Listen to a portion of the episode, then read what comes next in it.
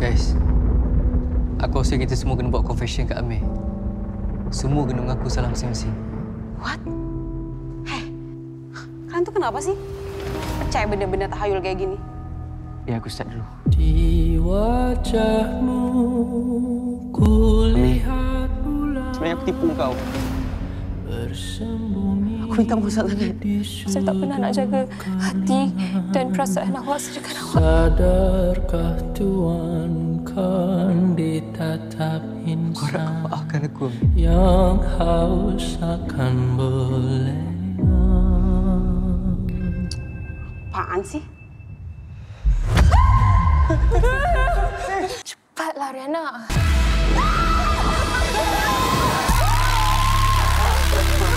Iya, iya, Amira. Aku pernah salah sama kamu, Amir.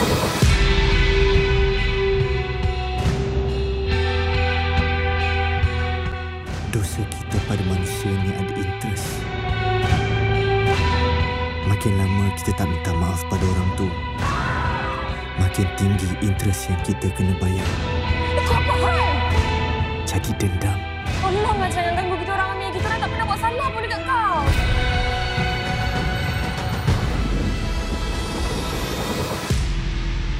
Ada antara kita tak betul terang lagi ni.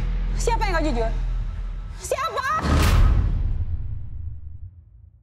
What's good people? Welcome to Gen Wake Up Podcast. Anda bersama saya Jackson Lee Tibing dan juga Abang Nugget dan Kudin. Thank you, thank you so much for tuning in to this podcast series special episode kali ni. Kenapa dan apa yang special? Sebab kali ni director daripada filem Siapa Tutup Lampu sudi untuk join kita punya session malam ni. Jadi kita ada Abang Alif Ehsan. Ya, thank you sebab jemput. Alif ni sebenarnya editor first kan? Editor first, betul buat short film banyak. So, itulah. buat short films. Okay. So ada banyak kat YouTube dan juga ada uh, a series dalam tonton eh. Yes, yes. Uh, it's a it's a adaptation from fiksi ke kan? Ya, uh, copy punya series. Yes. Uh, Okay, and also Alif ini merupakan editor for Mencari Rahmat. Uh, which was uh, released a few years ago but previously released in on movie punya platform a little bit of background about Alif lah kita nak dengar jugalah suara-suara daripada kita punya kawan-kawan lain di January Cup uh, Abang Nugget Yo, Assalamualaikum. Waalaikumsalam Okey, kita pun dah uh, ada Alif lah ni. Bukan senang kita nak dapat director sendiri yang cakap pasal movie dia sendiri kan. Jadi, untuk yang dah mengenali Alif, memang dah tahu dengan reputasi Alif. Tapi untuk yang belum mengenali Alif, so kita akan tanya a few questions yang Alif sendiri boleh jawab. So that yang mana belum tahu boleh kenal Alif tu sendiri. As Alif himself and as a director kan. Alif, uh, ada satu soalan nak tanya dulu. Ya. Kau dah jadi director ni, Mm-hmm. apa inspirasi kau untuk menceburi dunia perfilman ni?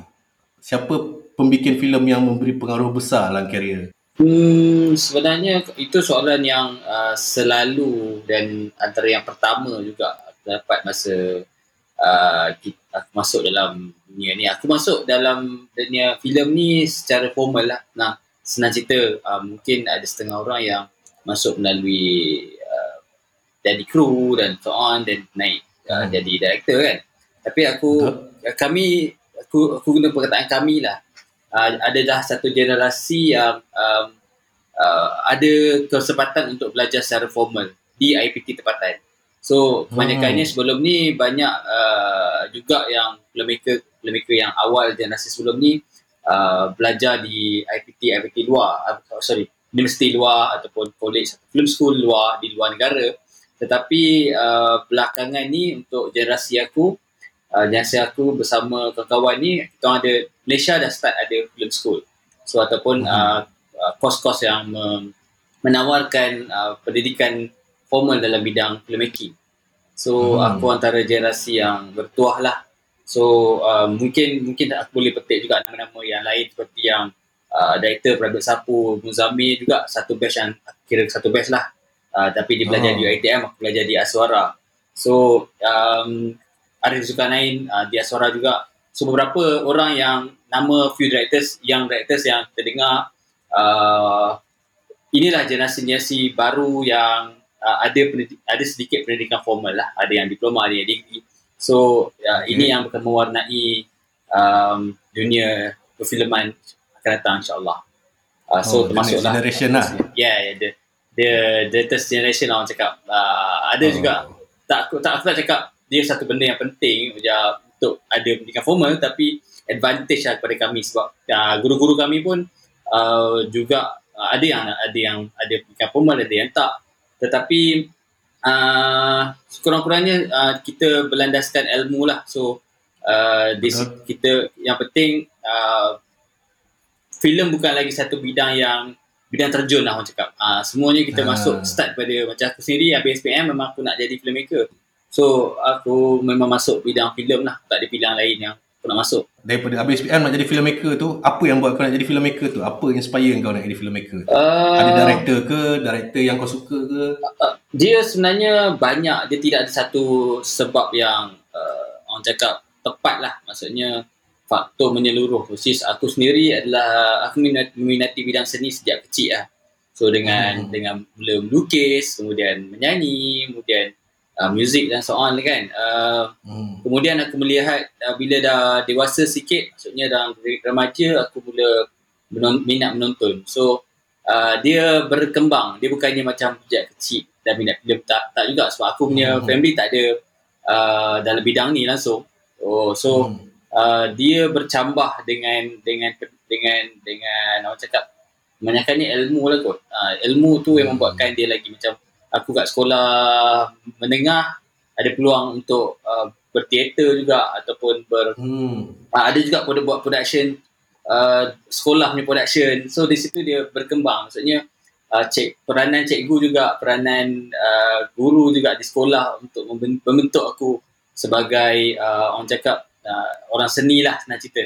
Kemudian aku memilih bidang filem sebab uh, aku nampak bidang filem mempengaruh me, meliputi semua bidang seni ada muzik ada ada penulisan ada teater ada lakonan ada Betul?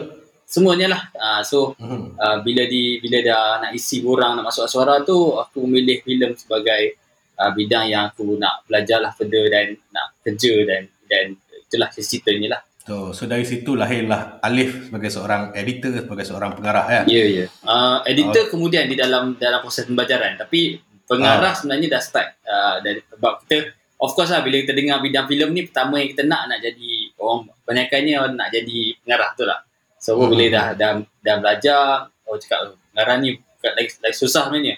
So aku memilih bidang editing untuk uh, menjejakkan kaki yang pertama. So dia start pada editing kemudian uh, so, editing sangat sangat sangat benda yang sangat orang cakap proses yang sangat crucial. So aku suka benda yang paling uh, proses menyunting di di meja tu sendiri. Maksudnya filmmaking Hmm. yang berada di atas meja aku dalam bahasa yang ni lah.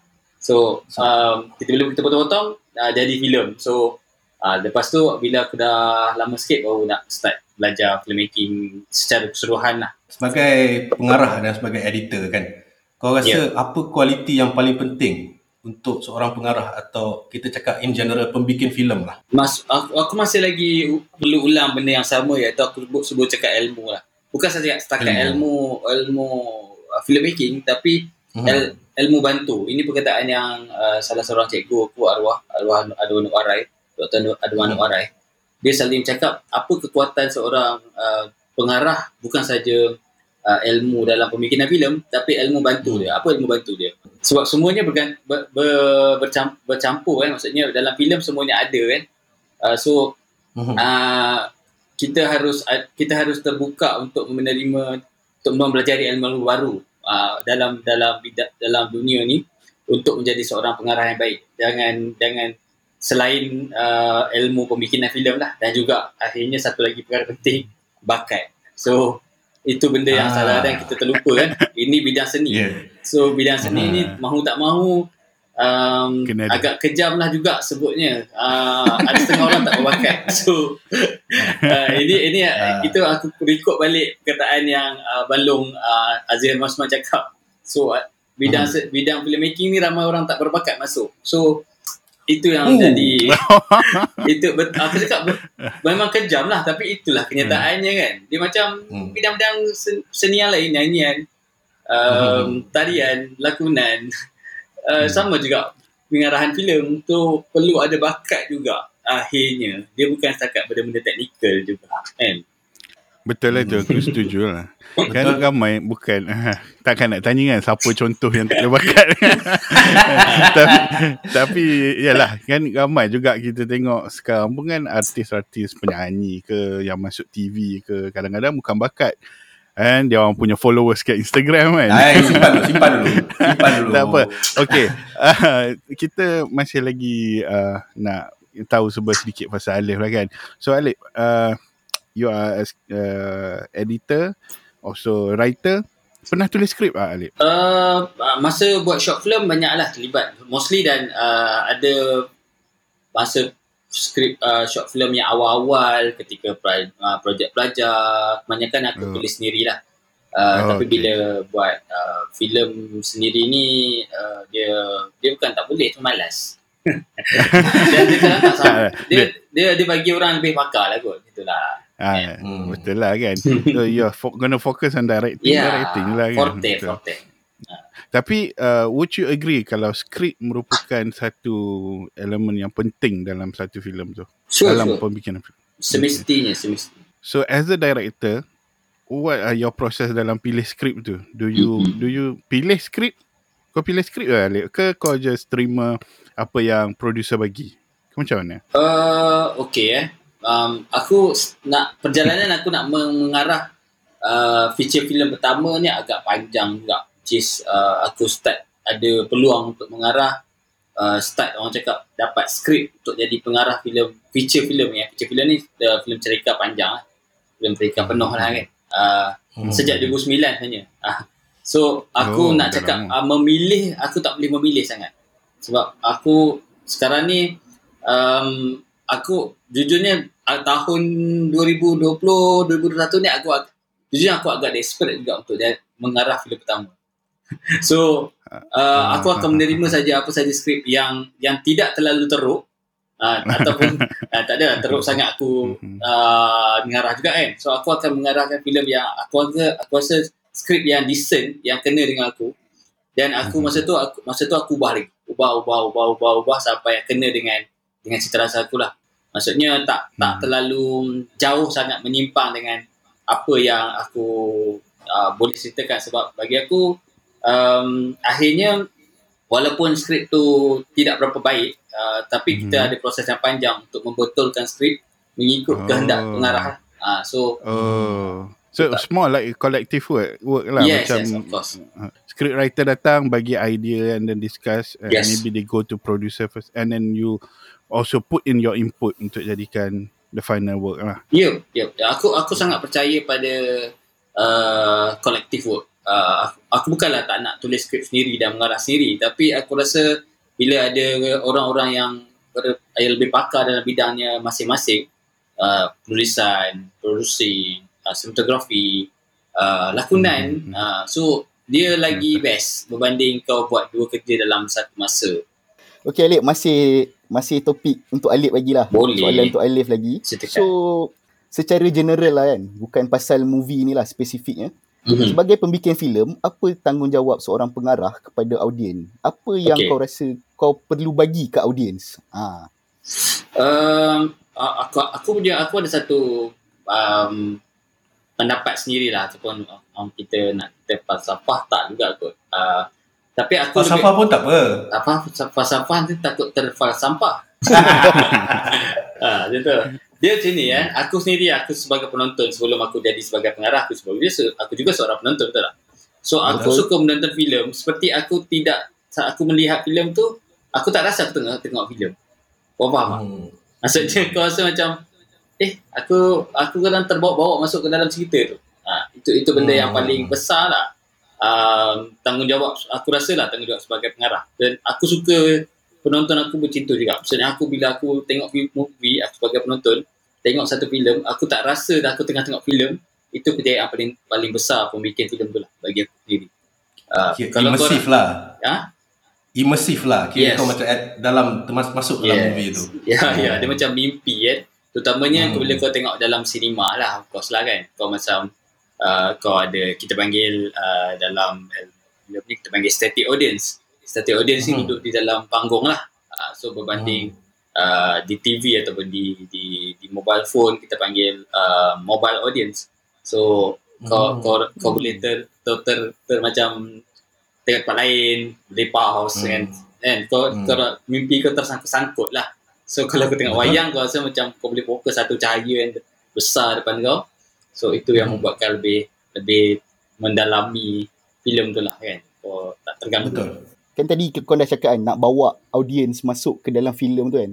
Hmm. So mana yang kau rasa lagi penting kan untuk entertain ataupun kau nak bawa satu benda yang boleh ubah society tu, ubah penonton. Oh. Mana kau Okay. rasa lagi penting ah antara dua? Soalan Ah. serius ya. Ni macam soalan berbaur politik ni. Aku sebenarnya kalau kalau aku um, bukanlah filmmaker yang orang cakap uh, aku dynamic eh. Uh, aku sebagai manusia Hmm. juga sebagai uh, dynamic. Maksudnya kalau tanya soalan ni mas- um, masa 10 tahun lepas ataupun 5 tahun lepas, 10 tahun lepas lah kot. Aku cakap aku cakap aku akan uh, pilih yang kedua. Macam saya aku aku agak bercita-cita tinggi untuk mengubah perspektif audience ataupun orang yang menonton filem aku selepas dia menonton. So banyak juga dalam Hmm. dalam proposal proposal, proposal aku pun aku ada menyatakan perkara yang sama bila aku bawa satu isu. So aku nak audience macam uh, kalau kalau cerita tu isu tu besar kalau boleh macam aku nak biar audience ni pergi riot lah. Ah, macam tu lah. Oh. Tanya macam Oh. kau faham tak? Ah, kau boleh tengok Faham, kau boleh tengok short film short film aku masa aku study juga ada few short film uh, yang yang begitulah yang mengkritik politik. Uh, Available, available on YouTube is it? iya, tapi aku tak upload lagi. Tu aku rasa boleh. dia ada trailer je. Dia ada buka Dia ada trailer.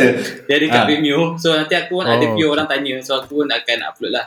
Nanti uh, aku akan tahu lah. Tajuk dia Curi. Uh, so itu itu agak mengkritik um, kerajaan ketika itulah kan. Uh, Hmm. So kalau kalau itu soalannya eh, kalau itu aku yang dululah tapi bila aku dah semakin um, uh, masuk dalam bidang ni terutamanya aku bekerja dengan producer-producer uh, dan diorang keluarkan duit yang banyak untuk membuat filem uh, aku perlu ambil faktor uh, kedua pertama tu which is the entertaining uh, itself maksudnya aku kena balance jugalah which is apa yang aku nak sampaikan tetap sampai sebagai pengarah tapi aku Hmm. harus sedar juga yang filem harus dijual tidak Betul. harus Betul. um, sekadar uh, Mhm. bukan Shot sendiri lah. shot sendiri tu uh, perkara yang paling teruk sekali lah.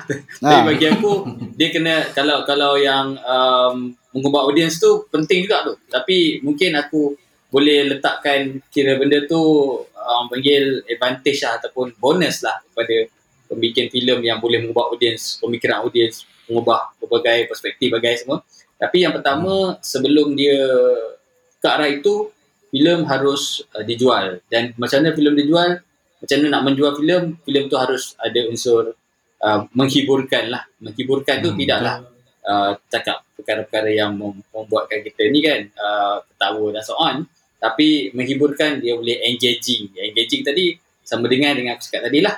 Dia boleh Ya. uh, rasa seperti tidak menonton filem kau rasa tengok filem rasa Hmm. macam kau terbawa-bawa. Ya, itu engaging lah Hmm. panggil kan Aku rasa that's fair lah kan. yes Hmm. Because be, uh, filem pun kalau kita because tak semua orang ada certain level of knowledge about film making. Some people, most I think, most uh, just want to enjoy and be entertained. Yes. So we have to take into consideration that as well. Especially kalau kau buat film, of course you want a lot more people to watch your films rather than a niche group of people saja kan. sure Betul. Well, Lagipun That's normal right. lah untuk Mhm. orang yang apa mula-mula menceburi bidang tu mula-mula dia memang bersifat idealis sikit kan. of course Tapi lama-lama of course mesti ha, yang lama-lama tu bila dah nampak realiti tu dia dah jadi realis sikit kan. Yeah.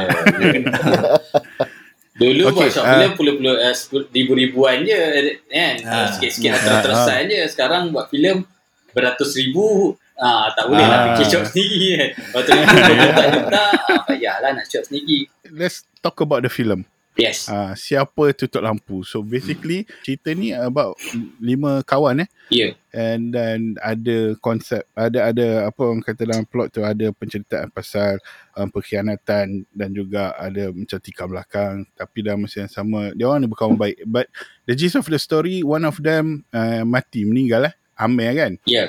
And empat-empat orang sahabat ni pergi dekat rumah mayat, bilik mayat untuk buat pengecaman. Dan dalam tu lah, masa tu lah dia orang menghadapi you know all the drama macam-macam konflik lah. Ada Mhm. kena kacau apa semua lah. Yeah. So nak tahu kena kena kena tengok lah kan. Yeah. okay. Uh, sebagai director ah, Alip, apa apa yang special dengan siapa tutup lampu ni without spoiling the film? Kenapa kita orang kena tengok Alip? Ah, sebab ia filem pertama aku. Saya tahu pertama sekali. uh, itu, itu yang pertama lah sebabnya uh, kalau nak tengok uh, aku uh, nak cakap muncul siapa tahu lampu muncul di waktu uh, kita kita memerlukan filem begini. Uh, itu yang kita Hmm. kita ada colours of uh, kita te- sekarang ni uh, lepas pandemik ni la- taklah lepas kan kita, kita pasal endemik kan So banyak filem yang tak dapat masuk ke panggung dan so on kan. Even uh, filem-filem besar yang berbajet besar macam Proxy pun tak dapat masuk panggung. So kita ada filem yang action begitu, kita ada filem yang komedi, horror macam Kanak kan. Uh, kita ada berbagai lagi genre lah. So um, Siapa Tutup Lampu genrenya thriller. Kita panggil atau uh, kita panggil dalam untuk Tutup Lampu ni kita panggil friendship thriller which is uh, kisah persahabatan uh, tapi dalam bentuk yang uh, thriller lah. So um, Mhm. kalau peminat-peminat yang meminati aku tahu ramai sebenarnya yang meminati filem-filem bergenre thriller ni yang terutamanya dari dari uh, even Korea Selatan ataupun Indonesia ataupun Thailand nah so ataupun beberapa negara-negara yang yang banyak mengeluarkan thriller lah uh, so Mhm. um, Malaysia um, bukan tak ada tapi kita agak uh, kekurangan belakangan ini. So uh, Mhm, siapa tak mhm. mampu muncul untuk mem- mengisi kekosongan tu lah. So kalau kau nak Hmm, tengok uh, sentuhan uh, uh, filmmaker Malaysia bukan sahaja pengarah lah. Maksudnya semua dari segi fotografi, dari segi lakonan, dari segi uh, perkara-perkara lain, filem filem yang berbentuk thriller begini korang boleh uh, tengok lah. Uh, not to compare dengan dari segi bajet tidak lah kan. Tu maksudnya uh, storytelling itself. Maksudnya kalau korang minat macam mana uh, biasanya uh, kalau klise-nya kita sebut plot twist lah uh, benda-benda yang berkaitan kan. Uh, so kalau kau minat benda-benda situ kau boleh uh, tonton Siapa Tutup Lampu lah. Ini Ah, ada hint tu. ya ada, ada plot twist tu. Ada plot twist. tu plot twist tu bagi aku uh, normal lah. Sekarang ni dia Ah, bukan benda lah. yang paling benda yang paling utama kan.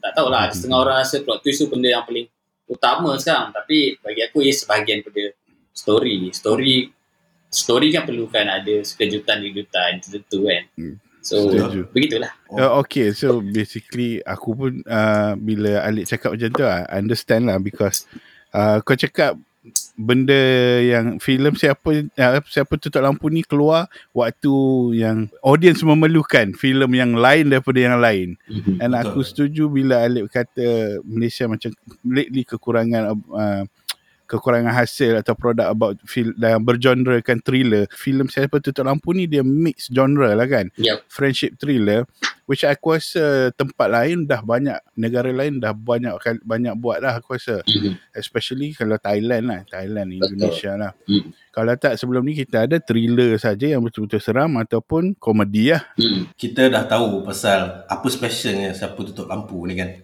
dan macam mana dia memenuhi demand uh, filem thriller dekat Malaysia ni tapi ada ada dengar lah ura-ura kan kalau nak kata pendapat pun pendapat juga tapi Hmm. kalau nak berani sikit kata kontroversi lah kan Apa tu?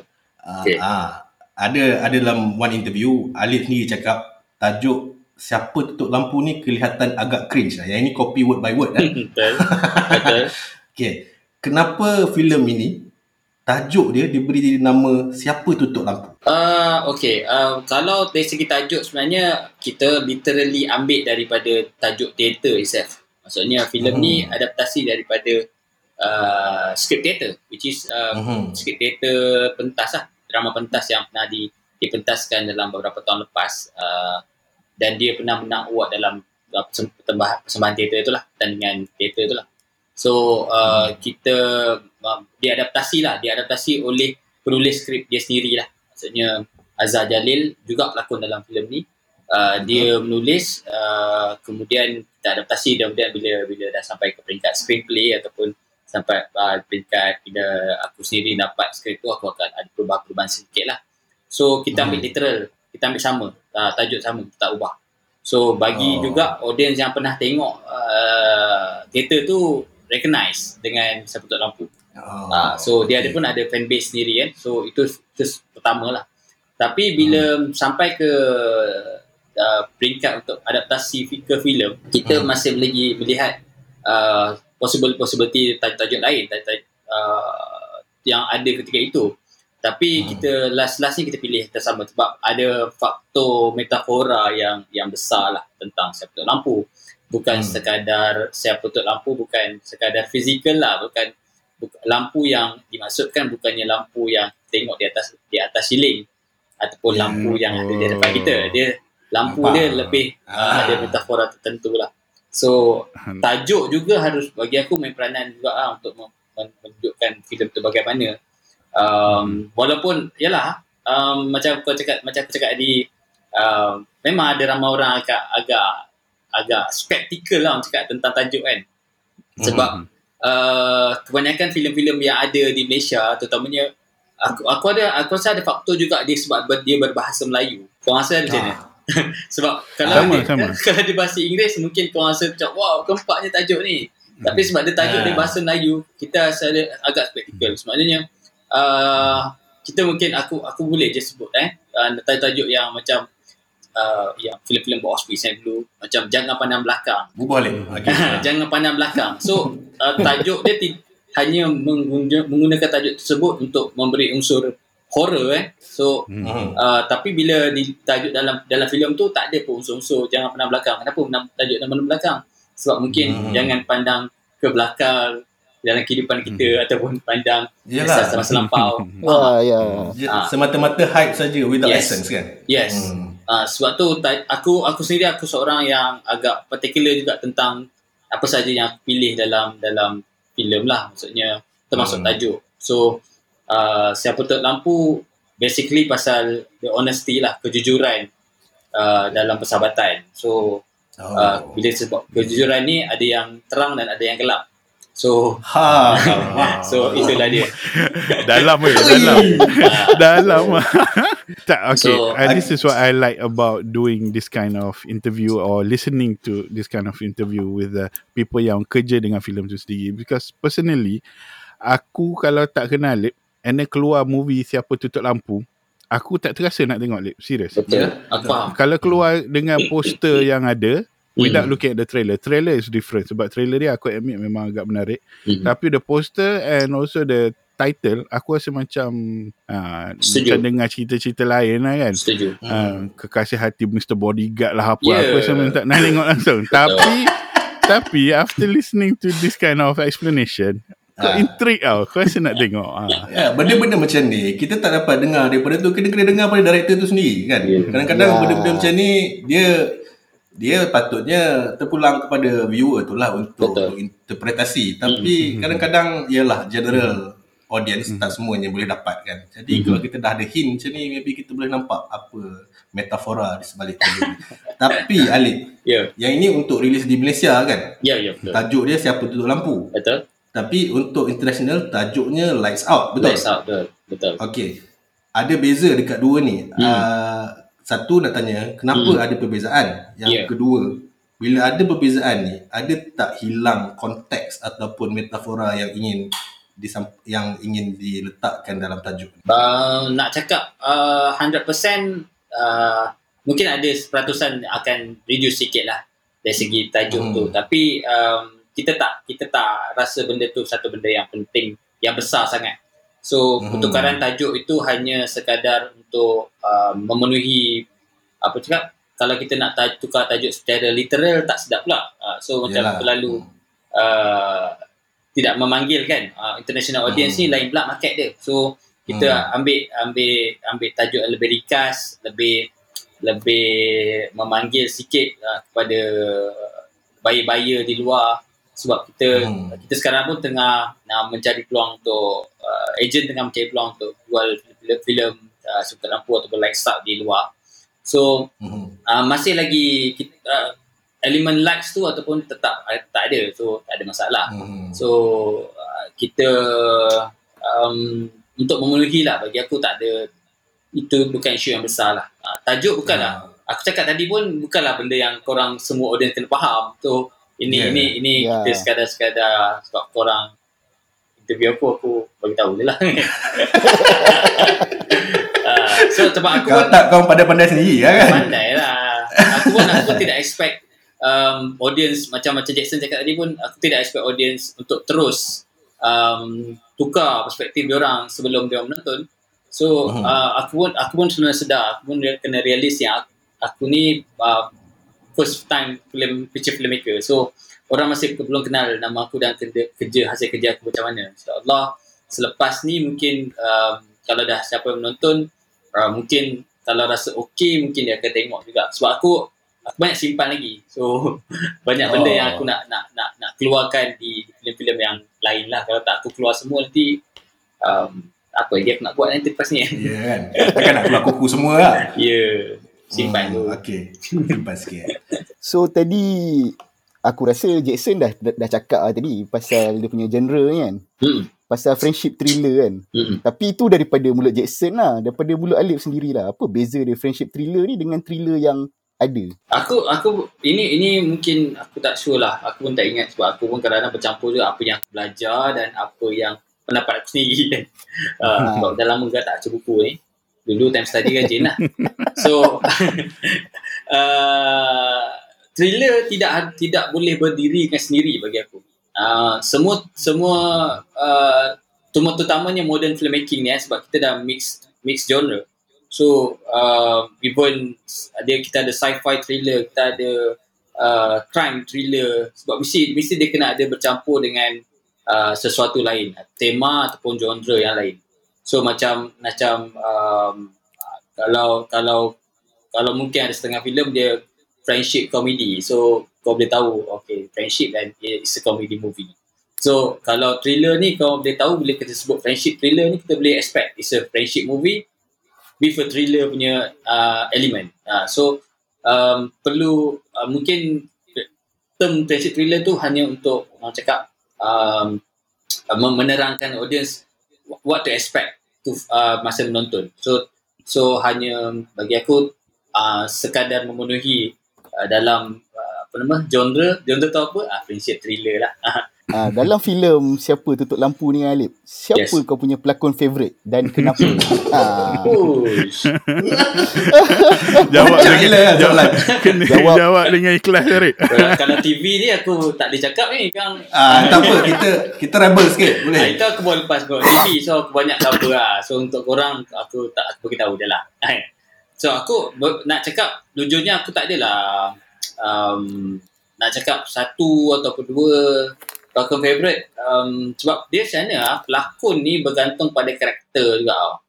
um, sebab kalau aku aku boleh ambil secara general kan bukan bukan dalam seperti terlampau sebenarnya kat Malaysia ni semua banyak kita, kita banyak pelakon berbakat tapi kita tidak ada karakter yang tep, tak banyak dap, uh, pelakon tu dapat karakter yang tepat untuk dia faham maksud aku? Mhm. casting lah Faham. so casting Casting lah. lah melibatkan casting lah banyak je pelakon bagus-bagus tapi kenapa dia sebut kayu sebab uh, pelakon kayu lah apa benda sebab dia tak dapat karakter yang ber, bertetap, bertetapan dengan dia punya dia punya gaya lakonan maksudnya Betul? kau boleh tak ada setengah pelakon yang kau push macam mana pun tak kena untuk karakter tu uh, Hmm. So ini ini aku jawab uh, secara overall lah. So, tapi untuk dalam sebutan lampu sebenarnya aku ada few pelakon yang aku agak admire juga. Um, bila aku berlakon tu walaupun berlakon scene dia sikit tapi aku rasa macam aku nak wow ni boleh buat cerita lain dengan dia ni. So Mhm. salah satunya watak dia kecil dalam cerita ni tapi aku rasa bila few scene dia memang agak impactful lah bagi aku. Uh, Melissa Campbell. Melissa Campbell. Campbell ni pelakon uh, keluarga Bahadun perempuan tu. Hmm. Ah, dia Oh. dia biasanya komedi. Ah, dalam dalam keluarga Madun komedi lah. So dalam sebetulnya lampu dia dia berlakon serius. Dia pun um, pertama kali dapat peluang untuk berlakon uh, watak serius. Kalau nak tahu juga pelakon-pelakon komedi ni range punya range yang besar. Dia boleh daripada si, uh, komedi gila sampailah ke serius gila. Ah, so Mhm. range besar. Mhm. So Melissa Campbell adalah satu wat- pelakon yang aku rasa agak berpotensi lah. Kalau ada peluang aku nak bekerja dalam skrip-skrip yang lain jugalah. Atau filem-filem yang lain juga. Hmm. Selain tu, hmm. uh, aku rasa Naim Daniel satu pelakon yang baik juga. lah. Maksudnya, aku bukanlah dia tak pernah bawa otak macam ni, tapi dia pun ada range yang besar. Uh, Hmm. So, um, dia boleh pergi macam-macam lah. Then, uh, even Azizul Amar pun bagus. Uh, dia... Yeah. Ni nak sebut semua dah sekarang. Tak, Sebab tu aku dengar sebab, aku aku banyak kena bekerja dengan pelakon komedi tau.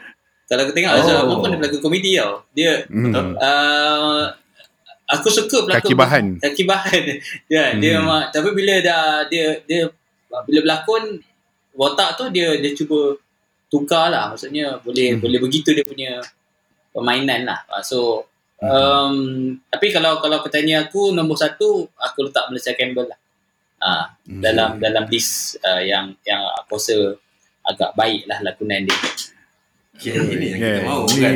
special khas untuk Gen Workout saja Yeah. yeah. Adik bagi tahu tu. Melissa Campbell favorite actor Ah. dalam dalam siapa tutup lampu. Aha. Ha.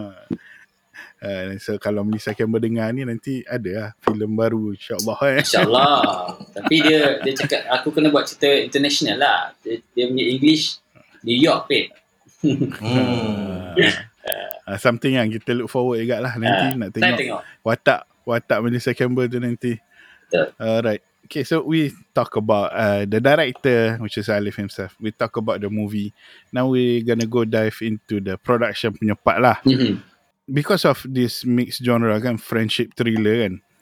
Ada challenge tak untuk, you know, to sell this idea dekat producer. Compare dengan kalau nak sell dengan idea macam, okay, kita nak buat filem romantik, kita nak buat filem komedi, atau kita just nak buat filem horror Mhm. kita bila datang dengan idea friendship thriller ni ada tak macam producer macam oh okay tak nak ke apa ke Hmm. ke dia orang macam susah nak convince dia orang ke Uh, okay ya. Untuk proses uh, saya putar lampu ni sebenarnya aku tidak pitch pada pada producer. Uh, untuk Hmm, pengetahuan okay. lah. Uh, Mhm. yang pitch kepada producer adalah scriptwriter Azhar Jalil. So Mhm. dia bila dia pitch kepada producer dia dia bawa dengan uh, story yang agak ber- agak raw lah uh, berdasarkan dia punya script theater tu lah. So bila bawa producer baru producer cari director. Uh, so Okay. dia dia ada proses yang uh, begitu untuk setengah projek.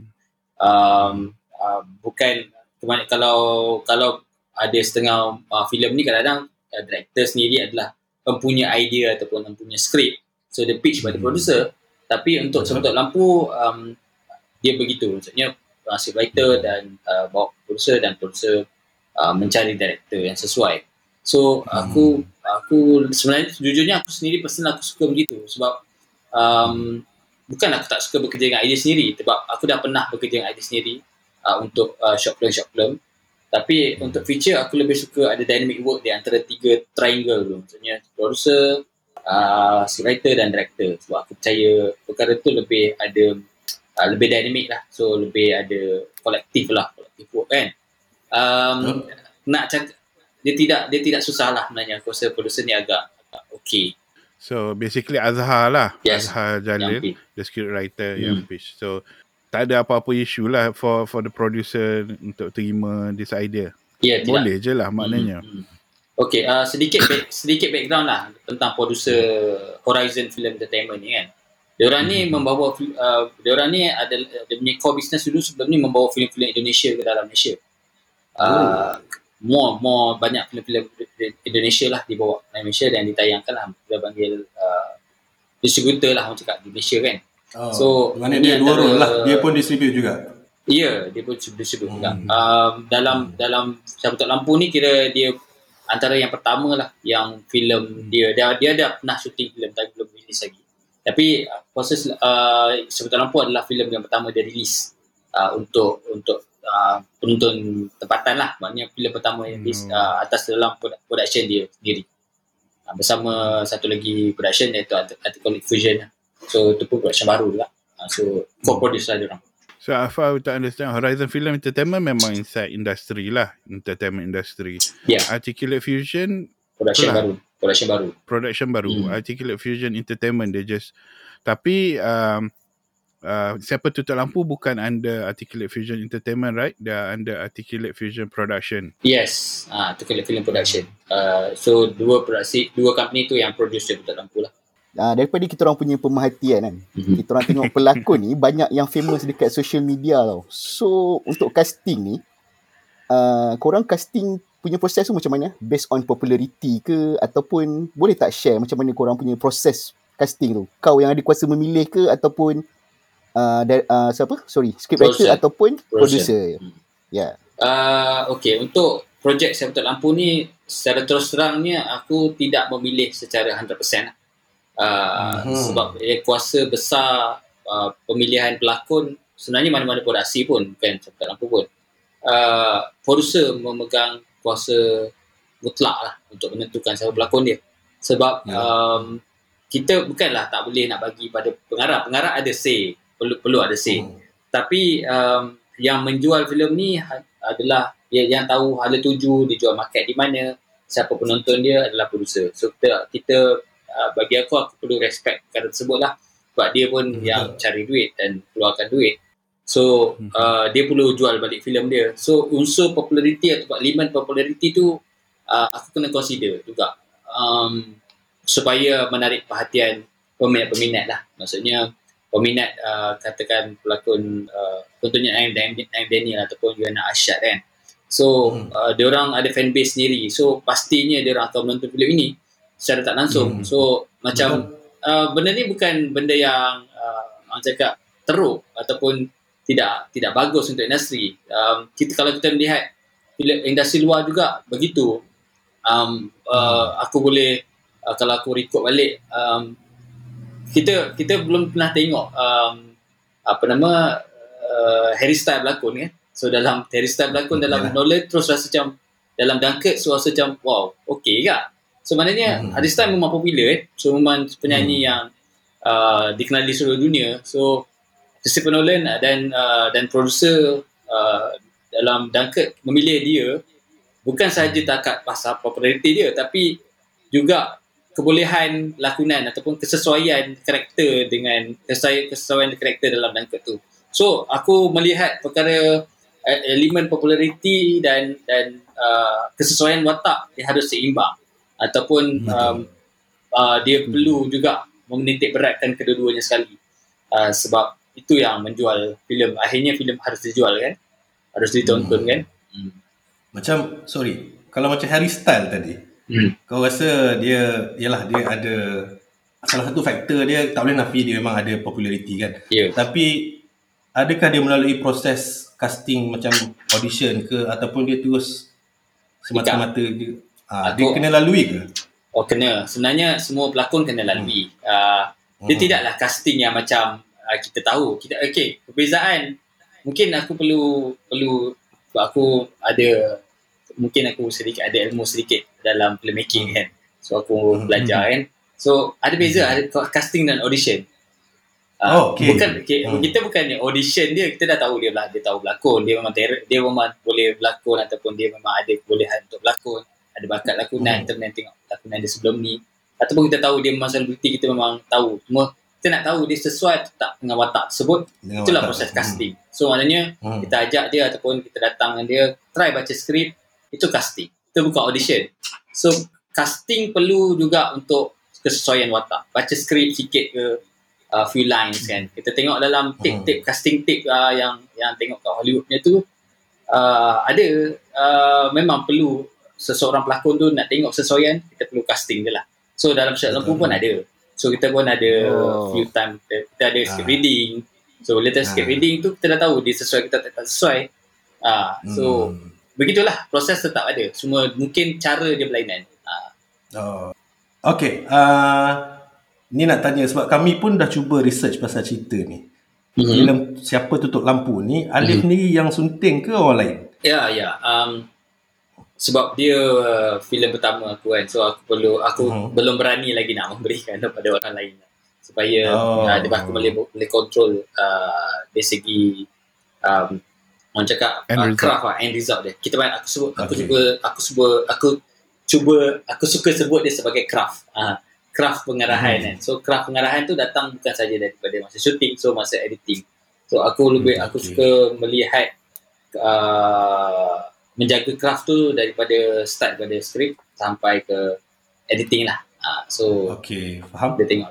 Jadi kalau Alif ni yang sunting, Mhm. boleh boleh tanya boleh tanya kau sendiri lah kan. Ya, ya. Uh, ada significant style atau influence yang kau rasa kau bawa daripada uh, yang kau suka daripada other movies ke apa ke dalam filem ni sendiri. Hmm. Macam dalam uh, apa Mencari Rahmat itu kau ada cakap pasal Ah. ada style-style Tarantino yang Okay. kau kau suka kan. Okay, Ah. kalau dalam cerita ni ada tak yang kau rasa Oh, okay. Sama macam Uh, um, jujurnya aku rasa tak ada sangat. Sebab aku agak, sebab tak lampu ni aku tidak ada satu spesifik ataupun je, uh, reference yang jelas terhadap satu filem ataupun uh, dua tiga filem. Aku rasa dia agak bercampur sikit. Maksudnya apa yang ada, segala-galanya ada tentang apa yang dalam otak aku, uh, penontonan aku, uh, dia dia bercampur-campur. So, nak cakap satu reference yang jelas tak ada.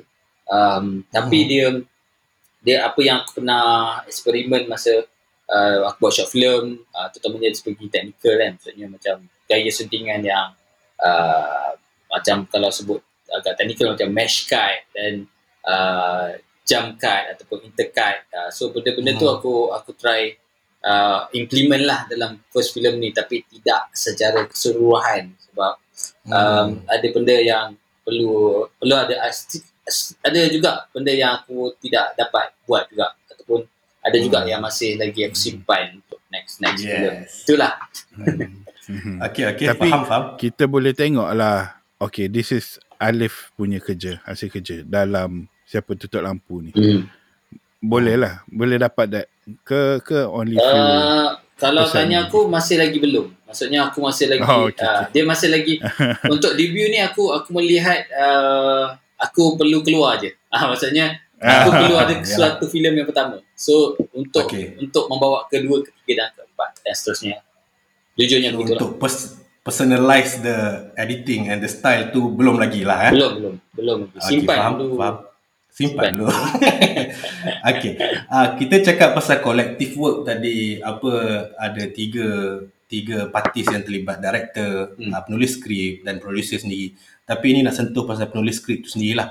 Macam kita tahu penulis skrip tu ialah Azhar Jalil betul. ya betul Dia sendiri uh, menulis skrip dan dia juga berlakon dalam filem ni. betul Ada tak cabaran apa ad- ada cabaran tak mengarah filem yang dilakonkan oleh Ha. penulis skrip tu sendiri ataupun lagi mudah ke macam mana ke? uh, aku melihat ada faktor yang uh, aku rasa lebih masa masa masa pre-pro tu um, yelah perbincangan tu tetap ada kan which is uh, Mhm. kadang-kadang kita nak nak tallykan idea dia dengan idea kita tu adalah beberapa benda yang harus diperbincangkan uh, tapi bila di, Mhm. di set Azhar Jalil ni satu seorang pelakon yang agak profesional bagi aku dia dia tidak melihat Mhm. diri dia sebagai penulis skrip ketika dia sedang berlakon Oh. Betul, itu benda faham. yang yang yang pen- penting bagi aku juga. Aku juga begitu. Maksudnya aku kalau aku mengedit, aku juga tidak melihat diri aku sebagai pengarah masa aku mengurus meng, me- mengedit, menyuntik.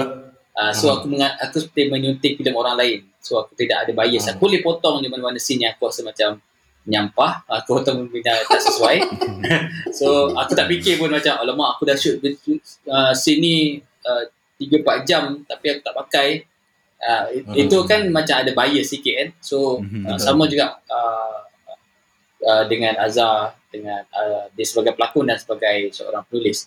So dia ada ada differentiate lah uh, dua-dua wat- dua kerja tu. Uh, so Senang lah. senang. Alhamdulillah senang lah. Hmm. Bagi aku tidak tidak ada uh, perkara yang merumitkan lah bila kita sedar Tak- ruang dan tak sedar sedar lah. Tak ada creative difference masa masa dah berlakon. Asal bila dah set tu okay dah okay lah. Yes, yes. Um, Ah. dia dia mesti ada cadangan. Dia apa yang dia bayangkan dan so on. Dia Mhm. tapi dia uh, dia lepaskan dan dan kadang-kadang kita sedar juga apa yang kita bayangkan di atas kertas tidak sama di atas layar di atas set Betul. uh, bila ada Hmm. kadang-kadang tertentu kita harus ubah ada ada improvisation tau dan improvisation Mhm. so, itulah filmmaking Soalan ni tak serius sangat lah. Uh, setting filem tu kan. hmm.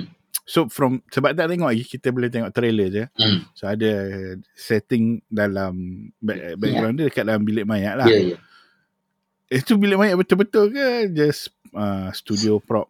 Dia bilik mayat betul um, di UKM. Uh, tapi bukanlah bilik mayat hospital eh. Uh, dia untuk student punya lah. Dia otopsi sebenarnya. Bilik otopsi. Tet- Tetaplah ada mayat dalam tu. Tapi dikeluarkan lah untuk shoot dia. Dikeluarkan Ah, dia lah. orang dia minta lah. kalau nak, dia orang tanya lah kalau nak pakai boleh je. Tak ada masalah. Nak pakai Eh, tak ada mayat. ah? Ah, Nak, nak pakai mayat betul? Ya, nak pakai mayat betul boleh je. Ha, so, uh, cakap tak apalah. Shooting bulan puasa, kita lewat shoot bulan malam. puasa ni. Kita orang shoot bulan tengah tu Oh, bulan puasa. So, uh, Oh. so di uh, tu tak adalah takut sangat kan. Cik. Dia, dia bulan puasa tu syuting malam ke siang? Oh, malam ke eh, siang, eh, pagi ke malam, pagi around the clock ah sebenarnya. Oh. Nah, eh, ini ini ini budaya, bukanlah budaya. Ke, ke, ke benda yang kita kena realistik like, like uh, shooting kat Malaysia ni kan. Bila kau bajet hmm. kau tidak sampai ke tahap yang betul lah. Maksudnya kita kita terpaksa realistik dengan bajet yang ada. Kita terpaksa pendekkan waktu shooting dan bila pendekkan waktu bila hari shooting tu. Pendekkan hari shooting kita terpaksa kerja around the clock. Tapi that's it. Kita buat jalan je. Uh, so InsyaAllah okay je. Tak lah. Ha? So, aku saja tanya soalan setting bilik mayat sebab Ah. kan kadang-kadang selalu kita bila cerita-cerita seram ni Alah. after few months je ia keluar oh, saya actor actor buat statement Aduh. masa shooting ni aku kena kacau ke apa kita nak kalau faham, ada kalau ada kita nak tahu awal kan, kan boleh boleh lah kata hype sikit lagi movie kan Ah. mana tahu Alif sendiri nampak apa kan Uh, tema Saya Betul Lampu pun tentang kejujuran. So, aku rasa aku perlu beri pencerahan kat sini memang tak ada. Ah, So, tak perlu pun kita buat, buat hype tertentu yang menipu audience Ya. semata untuk marketing. Tidak. Ya. Sorry lah bang. Bagus, terima kasih. Terima kasih kerana kerana jujur dengan kami. okay, uh, tadi uh, kata during bulan puasa kan? Yeah. Uh, which which was I think April kan? April 2021. Yes, April. Uh, April. April. Uh, kita, Ah. dua tiga hari je kita tak shooting tak bulan puasa. Kemudian kita shoot uh, bulan puasa lah. Macam tu. Uh, that was during the lockdown as well lah kan? Uh, ya, selepas uh, PKP 1 saat tu. Uh, maksudnya Uh, bila industri dah buka so sebenarnya kita dah plan uh, uh, production ni sejak uh, sebelum PKP 1 PKP 2 tak ingat lah maksudnya dah dah plan Mhm. 2020 lagi uh, kita nak shooting Mhm. dalam around 7 tahun lepas lah sebenarnya 7 tahun lepas Mhm. tapi postpone postpone postpone sampailah bulan 4 tu tapi Alhamdulillah lah kita dapat release tahun ni juga satu pencapaian yang bagi aku agak baik lah Betul, Yes. betul. Hmm. yeah, because I think the, the apa the length of the production days pun buat cepat juga kan? Alhamdulillah boleh. Alhamdulillah okey. Uh, sebab aku kita orang shooting dalam 15 hari sebenarnya. Uh, 15 hari tu. 15 hari For, sahaja. for film. Was that is that normal for local film? Okey, um, normal untuk bajet rendah. So, kalau kau um okey ah, aku cakap untuk untuk podcast ni lah kan. So, dekat industri kita ada satu term kita panggil uh, super tele. Uh, so, satu super tele ni kita, kita bila bila kita nak panggil kru kita akan bagi tahu super tele so orang semua tahu bajet dia around that uh, kita tak sampai bajet filem lah. So dia bajet dia Ah. middle middle. Dia tidak sampai macam telemovie biasa. Telemovie biasa ni maksud aku macam Cakra dan so on. Uh, tu sekedar uh, uh, telemovie biasa lah. Telemovie di RTM, Which is Citra. much much lower Much lah. lower, much lower. Uh-huh. So atas sikit Super Tele. Super Tele ni Okay. dia sedikit eh, dalam double the price of uh, Tele lah, double triple gitulah. Tapi tidaklah mencapai jutaan ringgit uh, seperti filem. Uh, so tapi um, term Super Tele ni sesuai uh, untuk seperti platform seperti Astro First ni lah. So uh, producer pun tidak keluarkan bajet terlalu besar untuk uh, ber, ber, untuk buat sebuah filem. So even macam uh, aku boleh sebut macam penunggang agama itu pun tidak ada sampai macam bajet uh, munafik. Uh, Hmm. Ini itu membezakan dia. Uh, so faham. uh, kau boleh tengok production value pun dia berbeza kan. So uh, sebenarnya kalau di di luar kita sebut sebagai indie film lah sebab dia bajet Hmm. indie film kan. Sebab di Malaysia kita panggil di Malaysia orang panggil orang lebih orang lebih gemar se- sebut dia sebagai seperti uh, so bila bila producer jumpa aku pun dia nak tayangkan dia nak cakap dia seperti dan dia nak tayangkan so of course aku faham lah dia dia Hmm. akhirnya akan disebut sebagai filem tapi sebenarnya production val- production budget dia uh, skill dia seperti so super tele movie lah. Uh, so banyak lagi filem-filem lain yang yang kita tengok macam sebut tadi penunggang agama dan so on. Dia masih budget dia tidak sampai ke arah filem. Susah tak Alip mm, shooting masa bulan masa lockdown? Um, okay, uh, aku, bila lockdown, sebenarnya aku agak bertuah ataupun berbeza dengan orang lain kot. Mungkin uh, aku bila start lockdown ataupun pandemik ni, aku banyak peluang untuk mengarahkan benda duration panjang. Which is, kalau aku sendiri personal, aku tak pernah syuting lebih daripada tiga hari. Kalau buat short film macam tiga hari kan. Tu dua hari, tiga hari oh. buat short film uh, yang duration ni kadang-kadang 3 hari ni aku buat 10 minit, 15 minit kan. So, hmm. kau boleh bayangkan dari segi ratio kan, matematiknya. Um, aku buat benda yang 14 hari untuk 100, untuk 100 uh, sorry, uh, sejam 47 minit, sejam 40 minit. Uh, aku shoot dalam masa 15 hari. So, aku shoot short film 2-3 hari kadang-kadang benda tu 20 minit. So, Kia sendiri aku tak kira, tak kira sangat matematik tapi lebih kurang macam tu lah ratio dia. So Mathematics science. sebenarnya ratio dia begitulah. Maksudnya uh, nak cakap susah tu uh, dia membuat filem yang lebih panjang hari-hari yang hari yang lebih panjang sebenarnya dia berlainan dia adalah stamina lah. Which is Hmm. uh, kau kerja around the clock so tapi otak kau kena kena berfikir lagi kan. Uh, so kadang-kadang dah Hmm. dah kau start shoot pukul 8 pagi buat kau pukul 3 pagi tu otak kau dah wang lah tapi kau kena still, Mhm. still fokus uh, tahu scene kalau pelakon pun masih kena ada stamina even pengarah pun ada stamina stamina, stamina untuk memikir lah berfikir lah eh, tengah pagi Hmm. kadang-kadang otak kau wang kan so Hmm. kita kena ada stamina lebih baik lah dalam kalau Hmm. tadi cakap dari segi susahan memikir lah tapi itulah dia Hmm. filmmaking Kalau ada mayat lagi kena ada stamina. Betul. tak dia kadang yang yang yang lawaknya adalah ironinya kru-kru pelakon-pelakon dah macam mayat lah, mayat hidup lah. Dah bagi tu. Dah tak boleh beza kan. Ironi lah. Itulah dia tak ada beza lah. Jangan ada yang buka dia punya tempat Hmm. baring tidur kan. Hmm. Tengok sekali buka-buka eh. Oh sini eh. Uh, untuk siapa tutup lampu ni kita ada dia platform dia OTT kan. So sekarang ni Astro. Hmm. In future pergi ke Indonesia dulu kan. Yep. Lepas tu Ada ada, tak korang punya plan untuk pergi ke platform lain macam apa lah Mubi Mm-hmm. ke iFlix ke ada plan ke untuk pergi ke platform lain? Okey, untuk ini ini soalan ni patutnya soalan produ- producer lah sebenarnya. Tapi Oh. plan tu tak ada. Plan plan yang aku uh, aku bersama pro- producer pun bincang lah sama aku kan untuk, untuk membawa filem ni macam macam macam uh, mungkin uh, dah dapat berita tentang sebut lampu ni di di sekarang ni tengah uh, ada ejen yang jual ke platform lain eh, ke negara lain juga. So uh, Oh. kita kita yang yang buat ejen ni yang bawa filem filem-filem Malaysia juga sebelum ni antara antaranya yang dia bawa sebelum ni Roh. Filem Roh Bro. uh, ejen yang sama dia bawa ke Netflix, dia jual ke Netflix, jual ke Nubi. So mungkin dia akan push juga ke situ. Tapi sekarang ni dia dia cuba market luar dulu sebelum nak bawa ke market Malaysia. Uh, which is Mubi pun market Malaysia lah. Uh, Netflix, Netflix Hmm. pun Netflix Malaysia kan. So um, perancangan tu ada cuma dia nak bagi lepas extra first dulu. Sebab bila lepas extra first baru kita boleh jual keluar. Uh, which is uh, itu biasanya dia punya adalah term-term tertentu bila kau nak beli sebuah filem dia ada berapa lama tax so and so on lah benda tu lah. Oh. Dia tak ada. Ejen ni benda baru ni dengar ni. Terima kasih lah ceritakan pasal ejen ni. Hmm. Aku duk Hmm. tahu bayangkan distributor je. Maknanya ejen ni kerja dengan distributor ke macam mana? Uh, tak. Dia, Oh. dia ejen ni dia kadang-kadang dia bukanlah dia ejen tidak semestinya distributor. Dia ada juga uh, ejen yang distributor. Tapi dia ada Hmm. yang juga independent agent. Uh, so Hmm. dia yang akan uh, macam Sultan Lampu ni apa company dia TBC lah apa nama dia TBC. Oh, dia TBC company lah. Company lah. tu nama dia Ah. TBC. Hmm. So dia Hmm. yang yang bawa pergi ah, itu dia bawa American Film Market. Uh, so Hmm. benda-benda macam itulah dia dia punya kerja lah.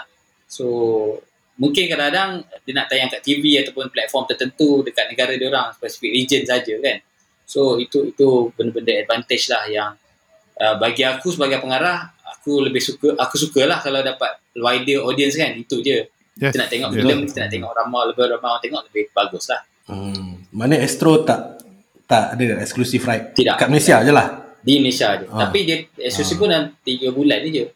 Uh, lepas tu dah Oh. boleh dah boleh uh, pergi tempat lain lah. Untuk upcoming film ni, Yes. ada tak plan untuk collab dengan same producer? Maksudnya? Kau dengan producer sekarang ni, ada Ah. untuk, Horizon Film. Ah, Horizon Oh, Horizon Film Film ada.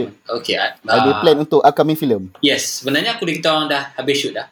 Satu filem Oh. baru. Oh. Filem baru. Uh, tajuk dia Raja Hitam. Uh, Oh, yes. okay, Raja Hitam. Uh. Raja Hitam. Uh, Dengan same producer lah. dengan same producer. Uh, lepas habis Hmm. Cabut Lampu pun, Cabut Lampu dah Alhamdulillah dah masuk dapat dah dapat kontrak dengan masuk Astro, Astro First kan. So dia pun hmm. uh, ada Alhamdulillah dia, dia pun puas hati dengan hasil dan dia plan untuk next film juga lah. Next film Oh. uh, which is dah dah habis shooting dah pun. So dalam sekarang dalam post production uh, Raja Hmm. Hitam lakonan uh, Kiraman, Beto Kushairi, Iva Azhar Jalil pada berlakon juga dan Amma. So dua pelakon ni masih uh, dikekalkan lah. Uh, Azhar dan uh, Okay. empat orang dia pelakon dia yang utama lah Hmm. sebab cerita Hmm. dia dia dalam penjara uh, so Hmm. uh, genre aku boleh sebut genre dia seperti uh, genre dia disebut uh, dystopian prison movie lah uh, dia ada unsur Oh. dystopian sikit Oh, uh, dystopia. uh, so bukanlah nak cakap nak nak claim lah benda ni asing dah selat, pertama dekat Malaysia tapi uh, jarang orang buat dekat Malaysia Betul, cerita yes. dystopian Mhm. so aku uh, ini filem ni agak menunjukkan aku punya uh, membogilkan Style. diri aku sikit lah dari dari segi Ah. pengarah so Kealifan kau lah. ah, kealifan aku aku memang ini lebih aku lebih, lebih orang cakap uh, kalau nak tengok uh, style pengarahan aku boleh start menonton dari filem kedua ni lah insyaallah Oh, okay. Ah. Filem kedua ni bila cadang tu? uh, insyaallah tahun depan tahun depan tahun depan akan tayangkan lah um, Macam Uh, tapi platform belum belum pasti lagi tapi kita looking forward untuk tayang di Netflix lah. Uh, so Ah. tidak Oh. tidak tidak tidak ada plan untuk pergi ke sinema tapi kita Mhm. uh, paling ultimate kita nak bawa ke Netflix international bukan kita nak Netflix Hmm. Malaysia ataupun region tentu saja kita nak bawa uh, Netflix yang lebih wider lah wider audience Hmm. lagi sebab kita pun target untuk masuk uh, few festival dulu sebelum Hmm. kita jual filem ni ke tempat lain lah. Itu, itu perancangan lah. Boleh buat satu episod lagi ni. Ha. Lebih-lebih lah. Tapi aku tengok, aku tengok Alip upload dekat Instagram dia Mhm. satu gambar. Gambar eh. Uh, ada K Rahman, ada Beto. Hmm, Ah. tu tu. Memang daripada kata nampak nampak is prison Mhm. tapi dia punya sel punya apa kata uniform dia tu tak macam yang sekarang lah. So I get lah bila I get it bila Alip kata dystopian punya prison movies. Uh, I'm looking forward to that. Uh, dia sebenarnya benda ni aku dah pernah buat uh, masa short film lah masa 2013 tu masa student. Tajuk dia sama tadi yang cu- aku cakap di filem dia Curi. So um, siapa yang menonton pernah menonton Curi so akan nampak uh, macam mana aku nak nak translate dia tidak sama tapi translate lah orang cakap translate daripada i konsep yang aku nak buat masa Curi tu kind of dystopian uh, juga. So Uh, tapi version 2021 ni dia lebih matured lah orang cakap uh, berbanding yang dulu. Kita ada lebih eh, Oh, unsur-unsur, unsur-unsur lokal kita masih lagi Hmm. kita terapkan berbanding yang lepas lah. Uh, betul. Yeah, that was tahun bila kan? Ya, Yang- 2013. Hmm. Hmm. 13. Ah, lama juga. Ah, tu short film lah kan. Yes. So boleh tengok lah nanti kita apa kealifan sesuatu movie Ah, sesebuah movie tu nanti. lebih orang cakap kalau Hmm. dalam bahasa koyornya authorship lah. Authorship. Ah, Oh. authorship, ah, authorship, ah. Bahasa Okay, koyor. West, bahasa Wes koyor. Anderson lah. Wes Anderson. Apa lagi? Sebut dia. Mm, we, we've talked about Alif, we've talked about uh, the movie itself and also production. Uh, and it's- been like one hour uh, of a great session. Aku aku rasa macam a lot of information was given Uh, dan aku rasa orang lain tak tahulah kalau Alik cakap dia cakap dekat kita je sebenarnya Hmm. dekat orang lain bagi tu. tahu. Lalu macam tu kan. Cakap kita. Orang lain cakap kat. Cik. Ah, cik. Alhamdulillah so, so far, so far podcast ini je lah aku yang Aku first time buat podcast ni sebenarnya. Ha, tu. Yeah. Eksklusif Ah. lah untuk korang kan, cik. Alright, terima kasih, terima kasih. Terima kasih, terima kasih. Bila orang dah tengok cerita siapa tutup lampu ni, dia nak nak kau nak dia orang bawa pulang apa? Du- Dalam pemikiran Ah, dia. dia ada dua. Satu kalau dia penonton ni bagi tahu kawan-kawan supaya supaya subscribe. Ya. Ah, cik. Itu dari segi dari segi orang cakap uh, kalau rasa best, rasa ni uh, ajaklah belilah banyak-banyak. So bagilah Hmm. hmm. producer untung sikit. Dapatlah buat Ah. next film kan. Ha, itu je. Ya, betul. Uh, nombor dua, nombor dua kalau korang minat uh, gaya style aku punya pengarahan ataupun gaya kerja ataupun uh, kerja kerja aku nantikan projek yang kedua lah. So ini adalah pembuka pintu dia lah. Next dia Hmm. dia akan nampak lebih lebih clean lah. Nak cakap filem ni tidak sempurna lah orang cakap. Uh, tak lah nak, nak cakap next sempurna. Tapi uh, ini masih lagi di peringkat uh, yalah, nama pun debut kan. Uh, Hmm. So David Beckham pun masa Out. debut dia teruk juga. So so something like that lah kan. Uh, ramai je Hmm. uh, kalau kita cakap main bola kan debut banyak je teruk kan tak score tak dapat sentuh bola Ya, kan. Sama juga macam Hmm. aku mungkin aku pun ada juga orang tak suka aku untuk kerja ni tapi kalau kau ada sikit-sikit yang kau rasa macam hmm boleh tahan juga filem ni aku nak tengok tengoklah next filem aku insyaallah uh, korang akan lebih nampak lah uh, sentuhan Kita tadi awal-awal uh, kita ada cakap kan. Uh, Ali ada cakap pasal dia macam apa? Satu satu filem yang diperlukan lah sebab tak ada lagi kan filem style macam ni. Ya.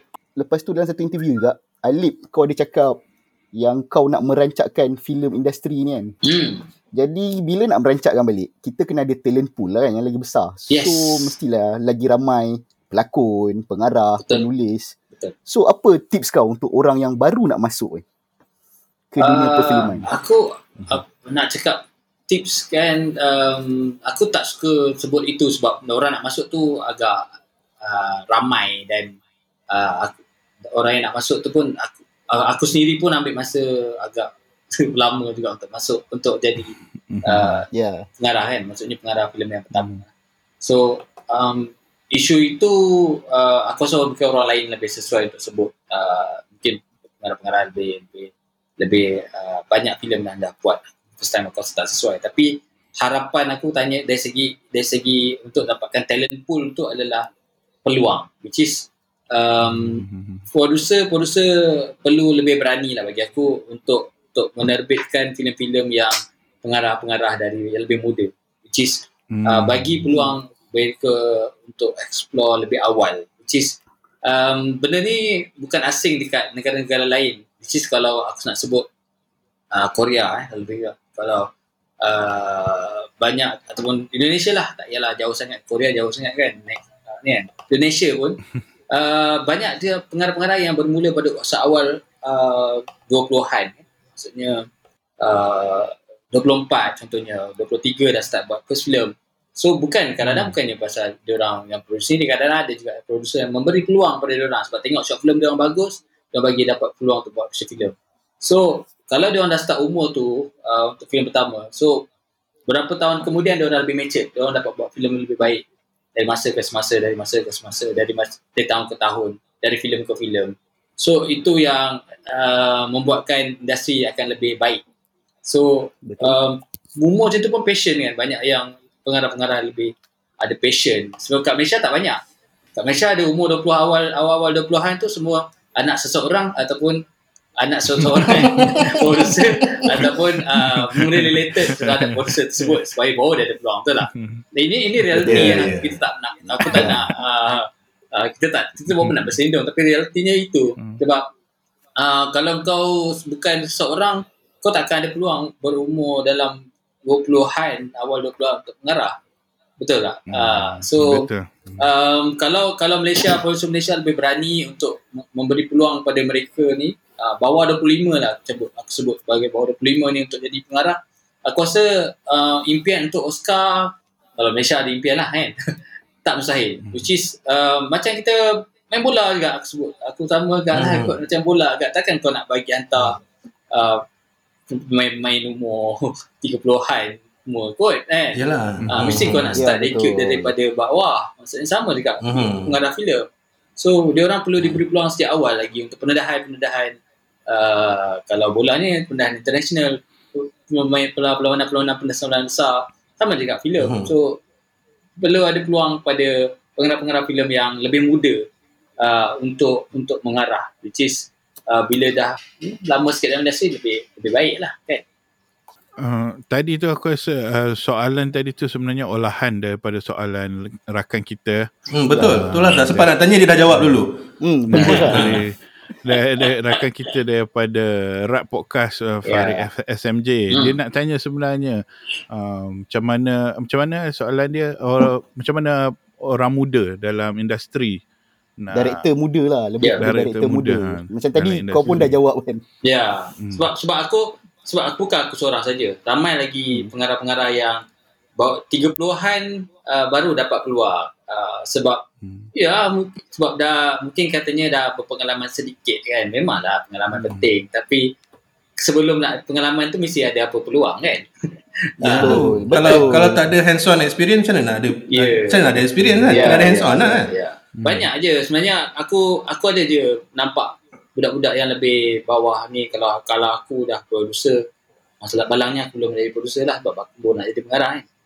Kalau aku jadi producer mungkin aku dah produce filem dua-dua orang dah. Uh, sebab Hmm. uh, ya kita tengok aku nak sebut pengarah-pengarah besar nanti macam Poyo juga ni Mas Spielberg dah start umur 21 22 Ya. kan dia dah start buat kan. Hmm. So bila dia umur 30-an dia dah dia dah produce dia dah produce uh, untuk siapa nama uh, apa nama? Lupa dah Back to Future punya director. Uh, so faham tak? Dia punya circle tu Mhm. lebih lebih lebih cantik lah. Kitaran tu maksudnya bila kau dah dapat dapat mengarah awal so lepas few years kau dah boleh jadi producer dan lebih producer lebih, lebih awal dan macam tu lah. Dia lebih Hmm. energi energetik lah. Uh, industri ni tidaklah dipelopori oleh mereka yang sebab tu kat Malaysia ni kalau Hmm. kau pergi set tengok eh mudanya director ni so faham tak Hmm. bila ada sebutan yang Hmm. begitu maksudnya apa director kena tua ke ha, so, Ya, macam ada so, konotasi negatif kena, kan. kau kena ha, kena kena umur Hmm. 40-an belum boleh jadi director ke tidak kan ha, so itulah benda yang mentality tu harus tukar Kau, Ya, kau consider kau tua ke muda? Aku tua lah kot. Aku tak tanya. kalau tanya aku, aku sebenarnya nak, kalau aku dapat peluang mengarah lebih awal, taklah, benda ni tak, tu pun tak ada kan. Maksudnya, Hmm. uh, rezeki tu pun dah ditentukan. Tapi aku rasa, kalau diberi peluang lebih awal, mungkin uh, umur ini sebenarnya aku dah mengarah mungkin filem ketiga, filem, filem keempat lah. Betul. Something like that kan. Hmm. Uh, Hmm. Itu jenis yang, yang, yang sepatutnya lah. Maksudnya kalau, saya cakap mungkin dalam beberapa tahun akan datang mungkin akan ada begitu. Maksudnya pengarah aku nak melihat kalau tanya aku aku nak lihat ramai lagi pengarah-pengarah muda yang start umur 20-an untuk mengarah first film dia supaya dia boleh jadi lebih baik dalam umur yang 30-an ni lah kan. Macam tu lah.